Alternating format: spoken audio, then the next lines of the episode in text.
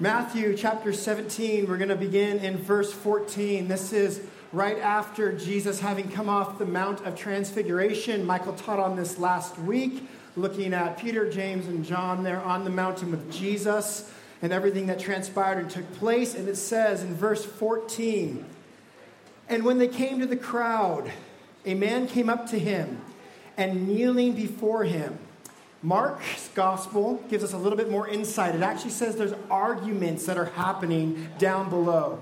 Verse 15 said, Lord, have mercy on my son, for he is an epileptic and he suffers terribly. For often he falls into the fire and often into the water. And I brought him to your disciples, and they could not heal him. Jesus answered, O faithless and twisted generation, how long am I with you? How long am I to be with you? How long am I to bear with you? Bring here to me. And Jesus rebuked the demon. It came out of him, and the boy was healed instantly. Then the disciples came to Jesus privately and said, Why were we not able to cast it out? He said to them, Because of your little faith. For truly I say to you, if you have faith like a grain of a mustard seed, you will say to this mountain, Move from here to there. It'll move, and nothing will be impossible for you. Next verse. As they were gathering in Galilee, Jesus said to them, The Son of Man is about to be delivered into the hands of men, and they will kill him and be raised on the third day. And they were greatly distressed. Verse 24 When they came to Capernaum, the collectors of the two drachma tax went up to Peter and said, Does your teacher not pay the tax? He said, Yes. And when he came into the house, Jesus spoke to him, first saying, What do you think, Simon? From whom do kings of the earth take toll or tax? From their sons or from others? And when he said from others, Jesus said to him, And the sons are free. However, not to give an offense to them, go to the sea, cast a hook, take the first fish that comes up, and when you open its mouth, you'll find a shekel. Take that and give it to them for me and for yourself. Let's pray. Lord, give us wisdom. Help us to understand this text within its context and what you want to portray and share with Redeemer's Church today. I give you this time in Jesus' name. Amen. Amen. Well, this morning I get to discuss and talk about what it looks like to come off the mountain and enter into the world of brokenness and suffering. It's going to be fun, huh? Right? Welcome to Redeemer's Church. And initially, this was going to be about 40 minutes, and because I'm going to sweat through my church or my shirt in the next 15 and hallucinate, all right? So I'm going to say probably some things that I don't mean to say this morning because if you think it's hot down there, it's like 10 degrees hotter up here. So we're going to break this up. I think it's got a nice breaking point, but it means you really do need to come back next week to make sense of this text. So, as we look at this this morning, I want you to keep in mind this idea of a broken world and suffering. And now, maybe you've heard the famous line, I think, therefore. Mm-hmm, you've heard it, good. Well, I would actually say something more along the lines of this I suffer, therefore I am. Suffering, suffering is a part of the human experience. I suffer, therefore I am. It's about three or four years ago. I'd gotten a text message from somebody who'd been coming to our church off and on. And it was just kind of this long, worded text message of, My life is so horrible. Your life looks so great. Why do I suffer? Why aren't you suffering? Now, listen, these people weren't being mean to me, but they had a legitimate question. And so I gave a legitimate response. When they had sent me this message, it happened to be about September, and that August, we had found out that our car worth about $3,000 needed $5,000 worth of work. And just a few weeks earlier, it had blown two tires. My wife was going 45 miles an hour and almost went completely off the road. Uh, not to mention that same month, my wife miscarried fairly early into her second trimester, emergency surgery, and we almost lost her life. Obviously, lost the baby's life. And as I shared this information with this person, there was this aha moment that the things that she was perceiving on the outside from my life were not necessarily all the things that were going on on the inside. In fact, what it showed her was me, you, the world, were not immune from suffering. Suffering is a part of the human experience. Now, the wrong assumption this morning for you when it comes to suffering, and as we get into this text, is I'm the only one. You ever felt like that? I must be the only person in this room with this disorder, with this complex problem, with these marital issues, with these children issues, with these personal issues. Because we come together and we sing these songs, and everybody looks so pretty and nice, and Redeemers has iced coffee, and it's wonderful. It must be great to be a part of that. I'm the only one. That's one assumption that is wrong. And the assumption, another assumption that is wrong, is that suffering is all bad, because it's not. We have this tendency as humans to think, I'm the only one suffering, and all suffering is bad. So, at one point or another, in your life, in my life, we are going to hit suffering. And we have this incredible biblical story that is all about God telling how he's redeeming us, making us a part of his story, and it's littered with stories like this morning of people who suffer, including God himself.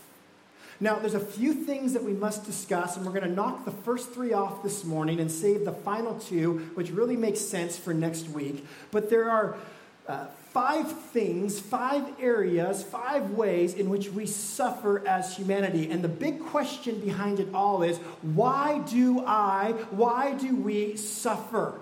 Why is this all happening? First and foremost, if you're in here this morning, it's highly probable and likely that you have suffered at the hands of another person.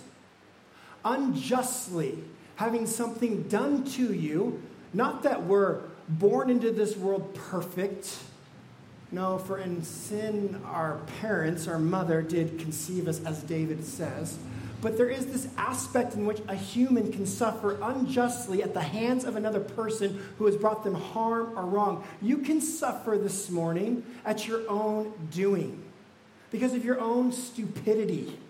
Because sometimes we're just idiots and we don't realize it and we put our foot in our mouth we cause harm to ourselves. We do things we shouldn't do.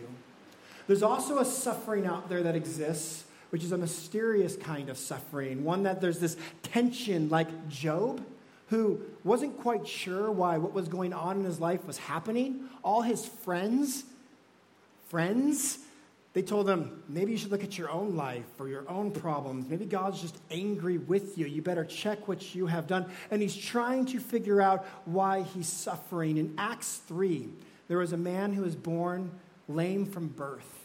And he would be, for 40 years there, taken to the temple to be able to beg and to ask for money, not mobile. And finally, Peter looks down at him and says, Silver and gold have I none, but in the name of Jesus, rise up and walk. But here's the question this man born, suffering, asking the question over and over again Why me, Lord? And it wasn't just that he suffered with his immobility, unable to get around. It's that in that society, who was going to marry a crippled man because he couldn't provide for the family? How would he procure children for his lineage and his name? These high values that would have been initiated in their society, things that there was so much prize put on. Emotionally, he would have had to have worked through so many difficulties and problems and being able to ask the question, Why me, God? And there's this mysterious suffering that can happen in our lives. Why do we suffer? Why do you think you suffer? Why do you think people around us suffer? We could categorize it as Christians under this one umbrella term three letters sin. Gosh, I hate that word. Oh man, do we really have to bring that up here this morning? Yes, sin. What is sin? It was this moment in time when God had created everything good and gave right commands for the humans to follow. Adam and Eve there in the garden. And they had this idea implanted in their heads that maybe God was withholding something from them. Maybe they should be able to choose right and wrong for themselves. Maybe they should be able to tell you yes or no. Kind of like when your children really begin to first exert their will, and you're like, do not touch that, it will harm you. Well, the knife really harm me, Daddy. Will the exhaust pipe that you say gets really warm if I get near it really harm me on the car? Can't I play around it? Yes, but your free will, you're going to exert your will on that and do what you want to do. And so here is the problem God making us these creatures, these beings, with the capacity and the ability to choose good or bad, right or wrong, humans chose poorly. And we've continued that cycle from generation to generation to generation. So, God, in His kindness and in His goodness, set up a standard of morality that's woven into the fabric of creation and said, Here, if you want life and abundant life, this is what it looks like. And we said, Forget you, God. We're going to do it our way. And because of that, we've perpetuated a cycle of sin which causes suffering and harm one to another. Well, why doesn't God just stomp out sin if he's so good and powerful? Ask those people how they like the Genesis 6 story. You know, the one where he said everybody's doing wicked all the time, so he sends a great flood to work through one new man there, Noah, and his righteousness? They don't like that story, but that's what it would take. And then we see with Noah, this new beginning, the same problems persist. And the world has been on the cycle of needing a hero, of needing a savior to put an end to suffering, to conquer death, and to invite us into that life. Some of you may know where I'm going with that. The biblical answer is we suffer because as humanity, we rebelled. If you are a parent, you've used this with your children several times. You're suffering right now, you're grounded because you chose to rebel. And so, in this fractured world, relationship between us and God has been fractured. Relationship between us and others have been fractured. And relationship between us and this earth and why it's so dang hot today has been fractured. All right, it is scorching. What do I mean, it's been a few weeks since I've been to Genesis 3 with you guys, but Genesis 1, 2, and 3, three of my favorite chapters in the Bible. We see that right there in chapter 3, where they're hiding Adam and Eve from God. They have exposed one another and their shame. You need to be clothed, you need to be covered. Adam is blaming his wife Eve for the failure that's happened. God has said, Now the earth is going to be cursed, and by the sweat of your brow you will produce from the fields. And there needs to be something or someone that restores all of this. Suffering is here because of what humanity has done. And God has hope, and God has an answer for us. Now, what I want us to see this morning is as we look at this passage, it comes on the heels of the Mount of Transfiguration. On the Mount of Transfiguration, you have this glorious moment where the goodness of God, the Father speaking to the Son. This is my beloved Son in whom I am well pleased. Peter, he gets excited. He wants to build a tabernacle. He thinks they're ushering in the kingdom in that moment. and It's going to come through power and force. But they have to, at some point, come down from the mountain and face reality.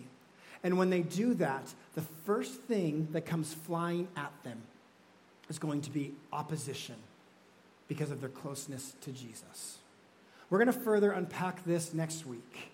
But what this is essentially going to say is if you are a Christian, you can absolutely expect suffering in this world because it's fallen and broken because we sin, because we sin against one another, because there's just this mysterious aspect of things that go on in the universe. But as a Christian, because you bear the name of Jesus, like Jesus and the disciples, those three coming down from the mountain, they're immediately met with demonic oppression, with a demonic presence that is casting this child into the fire, into the water, and there needs to be healing. And there at the bottom of the hill, there are these disciples, and they're confused, and they don't have an answer as to why things are happening. That tends to be sort of the realm in which we live in. We look at our pain, we look at our suffering, we then see other people's lives and wonder why it's not like that for them. We're confused, we're broken, and we're hurting. What does this story all mean for us this morning? The transfiguration, it's a foreshadow, it's a taste of resurrection. But the story to follow tells a story of someone who's headed to the cross. Who's headed to the cross. Life is a journey to the cross. I need you to hear that this morning. Life is a journey to the cross in Luke's Gospel, chapter 9, Matthew, chapter 17, Mark, chapter 9, all three of the synoptic Gospels, we call them the synoptic Gospels because they tell very much the same stories and follow the same line of thinking. John's a little bit different in the way he portrays and gives the retelling in his Gospel. All unified, one story leading to Jesus. But here's what you need to hear and understand all of these make a point to say Jesus turns a corner and he's making his way towards the cross. And there's this mountaintop experience that was so incredible and so good that they partook in. But when they get down, when they come to grips with the world around them, there's going to be trouble, there's going to be a pain. And if this is true of Jesus, there is definitely a lesson in here for you and for me. Yes, we have the mountaintop experience, and that's a truth and a reality. But as it was for Jesus, there is a life for those of us who follow Christ that is headed to the cross. Oh, shoot, Brett, Sunday school didn't teach me that. Jesus brings rainbows, unicorns, gumdrops, and lollipops, lollipops, right? Like, like isn't, isn't that it? Isn't that what it's all about? Here's what we need to kind of split on a little bit. Is this morning, You've got Jesus who's going to stand in our place at the cross. But it's the same Jesus who says there's going to be trials and tribulation. If you follow me, father will be pitted against son, mother against daughter. There's going to be disruption in your lives. There is going to be intentional suffering that you walk towards because you have chosen to follow and walk after me. And there's a portion of that in Western evangelicalism that we say, we want no part of that. We just want some comfort. We just kind of want to know we're going to get through this and it's going to be easy. And what we have developed is an assumption that all suffering is bad, but in reality, it is the very suffering of Christ that has brought the goodness of God's grace into our very life. And if it's true for Him, how much is it so going to be true for us as well? You see, yes, we're going to suffer because of sin, harming one another mysteriously, but we're also, as Christians, in a very particular way, going to be met like the disciples with opposition because you are a Christian. That would be point number four on that five point checklist. We've worked our way through four, tracking. Uh, number, number five would be this is that Jesus walked into suffering and did not avoid it. And as Christians, there are going to be those moments when we're called to walk into that suffering that we're called to walk into that tribulation. Now, believe it or not, I'm almost at 20 minutes, and to wrap that up this morning, because I just wanted to kind of tease it out for you, what, what this means for you and for me right now. As, as Jesus had that incredible moment, as Jesus comes down from that mountain, and there he's immediately met with opposition, how is somebody who knows they're going to the cross, able to keep their composure, their joy, their hope. There's something that suffering will produce in each and every one of us. It'll either produce bitterness, anger, frustration, where we begin to lash out at any and everyone and everything. That's, that's definitely something that suffering can produce in our lives. Or, or it can produce, produce a sweetness, a joy that comes through brokenness. You see, it's been in my lowest of lows that I've been able to come by another side and comfort them because of what we've walked through. When we allow the suffering that comes into our life to begin to form us and shape us and mold us, to make us into a people that become compassionate, loving, and inviting. When we say we're not going to let this harm us in such a way that it turns us bitter and angry and calloused and cold. And we say, yes, in this life, I can accept the reality that suffering's going to come my way. It's part of being a human. I'm not alone in this suffering, and I'm actually allowed to share my experience with other people and invite them into that. It creates a softness as we submit ourselves over to Jesus and allows for us to move into another person's life and to share that same joy and goodness of God, even in the midst of tragedy and difficulty. How is that possible? It comes through the big idea, the big term of worship. Of worship. When you come off the mountain and you're faced with the presence of problems and evil and darkness. The way to not cold, turn cold and dark and bitter is to remain a person who worships. That's what it's about. That's how you'll make it through. And that can, yes, be through the form of song and praise. Absolutely. It can be through community and friendship and fellowship, breaking bread and sharing a meal with one another, gathering with the saints. Here's what I want to leave you with. You can look around this room. I know many stories in here, and there's more stories I'm going to get to know. And anytime we hear stories, people have these moments where they share their pain and they share their suffering. And most of them, they look at me and they say, the only way, the only way we get through this is with Jesus. That is part of the human life. You need Christ. You need Christ. Now, Next week, I'm going to push you a little bit.